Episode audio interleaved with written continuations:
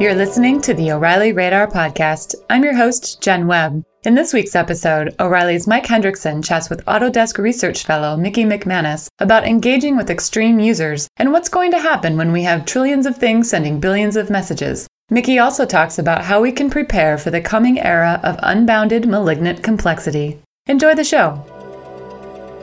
Hi, this is Mike Hendrickson from Solid 2015 in San Francisco. I'm here with Mickey McManus. Mickey, how are you doing? I'm doing really well. So you're you have a p- unique position at Autodesk. Can you uh, tell us a little bit about what you do? You bet. Yeah. So I'm a visiting research fellow in the office of the CTO. So one of the sort of cultural approaches that, that Autodesk takes is it really likes to engage with extreme users, people who are really pushing on the edges and, and, and exploring farther, like over the next horizon. Um, and a few years ago, I, I, wrote a book called Trillions, which was about a world saturated with computing. So, what happens when we have trillions of things sending billions of messages, turning into bricks, getting bad updates, etc.? And what are the potentials for business and society? And, um, and Autodesk heard that I was going on sabbatical and said, we, we like engaging with extreme users. Why don't you hang out in the office of the CTO? And, and the office of the CTO sort of uh, does three things which I think are useful to understand. One is um, explore caves that maybe nobody's wandered into yet, um, find interesting rocks and figure out how to exploit them, and then come on back and explain them, you know, to ourselves and to our customers and yeah. things like that. Yeah.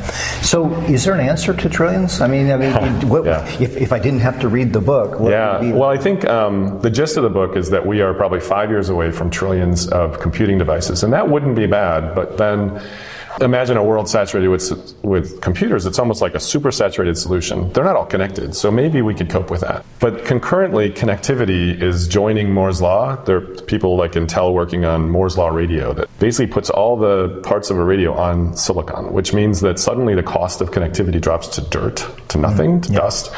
And so we'll have this super saturated solution where that seed hits it, and we're going to turn the sock inside out. We're going to go from information in computers, if they're like your supercomputer in your pocket, to us being surrounded surrounded by information. So I think the history books are going to call it an era of the next information age will be an era of unbounded malignant complexity because there's a lot of stuff. Unbounded malignant complexity. Yes, yes. we yes. have to get ready for that, and it's and so five years away. How do we get ready for that? I mean, how do you mm-hmm. how do you handle the complexity of yeah. trillions of things? Well, I think um, you know we're here at Solid, and a lot of the conversation is around the Internet of Things, and that's pretty exciting.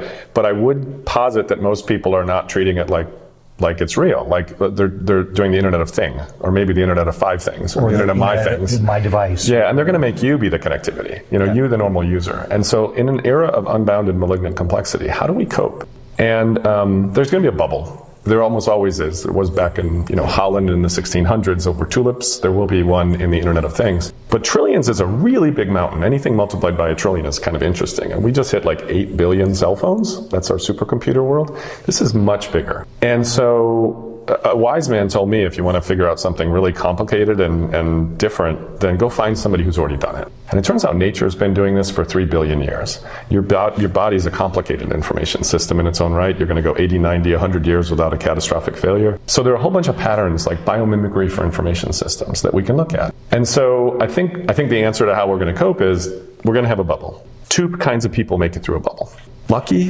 and smart. It's the same people who make it through Vegas. Wow. Okay. you either pull the lever. I can't help people that are lucky. I just can't. So we wrote Trillions, and my research, which is sort of into into a little bit of my part of the sequel of, of Trillions, is is really about how will we cope, how will we thrive in this kind of an ecology. And that's for the smart people. I can't help the lucky people, but the smart ones, I can I can sort of figure out how to car- count cards. And one of the ways we can count cards is go look at beautiful complexity, which you can find in nature. So beautiful complexity in uh, environment of machines. Yeah. And machines everywhere. Yeah. So I'll give you one example. Um, Pando. Have you ever heard of Pando? No. So Pando's a uh, stand of quaking aspen in Utah that's been running for 75,000 years and it is one organism. It's a it's a clone. It shoots shoots a shoot across under the under the earth, and then it shoots up another tree. And it's do, done this. So it's one organism, but it's got a whole bunch of friends. And so it uses this trick that nature found called mycorrhizal networks. Myco is just fungus. And rhizal is kind of horizontal. And if you look just a few inches below the surface, you'll see this fungal network that's actually taking carbon atoms from dying oak and moving it over to Pando. You'll see this network basically grabbing water from areas of abundance and moving it miles to areas of drought. When the leaves change, they all change at the same time over acres because it's one organism. So this is the social network of plants. and it's actually very common. It's mutualism. It's good for me, good for you. And I think that's one of the patterns that we have to start understanding is being a part of the flow and not the other kind of symbiosis like parasitism, but really how do we play together nicely? So that's one of many patterns we can find in nature. So it seems like that maybe in the future that we're looking at um, other disciplines informing us, like anthropology, Oh, yeah. perhaps, and other other things that are much more than just the machine orientation Mm-hmm. that we're we're all looking at right now. Well, I do think. I mean, I think it would be a real shame if we uh, if we forced ourselves to meet computers halfway. Like everyone wants to teach everybody to code. We should all code and all that. And it sounds like a bunch of Lionel trained hobbyists from when I was a kid going, everybody should learn how to that this thing train, needs to be yeah. glued down over there. No, I'd like I'd like maybe computers to bend to my will. I'd like I'd like it to be human centered. Uh, because in an era of unbounded malignant complexity, the companies, the businesses, the industries that actually pay attention to people are going to win. And so, how do we tame that complexity but give us the power that complexity brings? And I think that's part of the challenge. And, you know, I said it's going to be this massive thing. Well, nature has this thing called an ecology.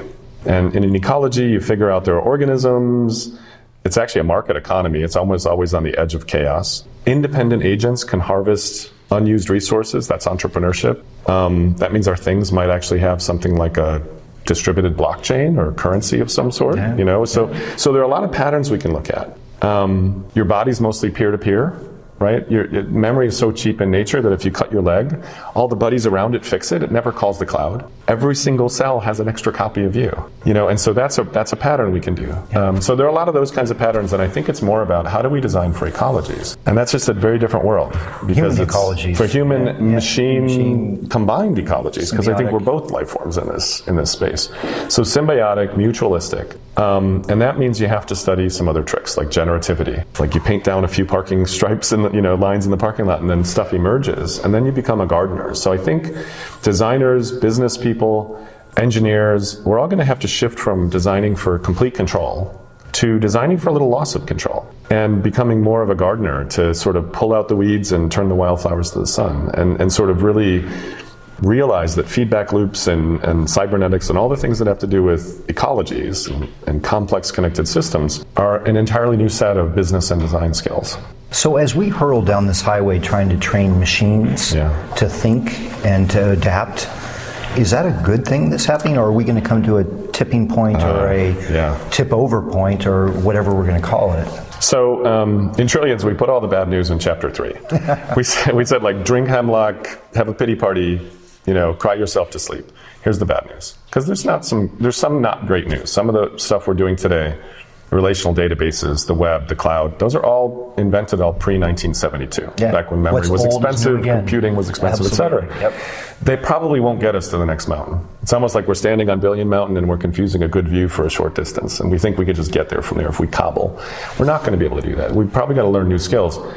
The good news is, get it over with. You know, then tomorrow morning, take an axe to your couch, burn the house down, and run outside because it is a big world, right? It's like we're fighting over the last scraps of Billion Mountain. You know, MySpace dies, Facebook wins, blah blah blah.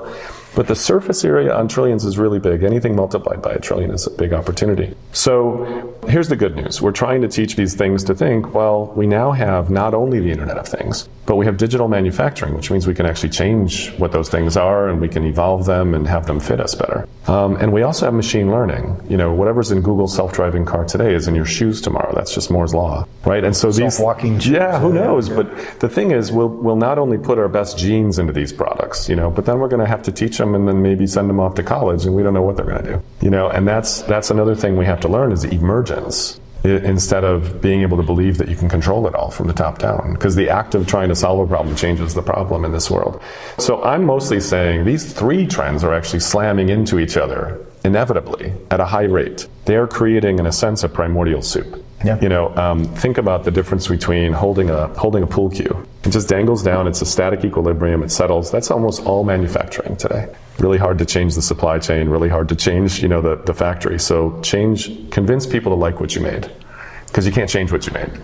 But uh, and that's used in nature. Doves just fly without flapping. They have this perfect little thing. But then when a hawk comes, they flap away, and that's a dynamic equilibrium. So nature has found a way to play So balance the balance that cue on your finger now. Okay, so I got to move around, I got to sense, I got to have feedback loops, I got to have muscles, and I got to have a brain. We have machine learning, we have sensors and a feedback loop. That's the Internet of Things, and we got machine. We've got like the ability to move. We can 3D print tomorrow morning.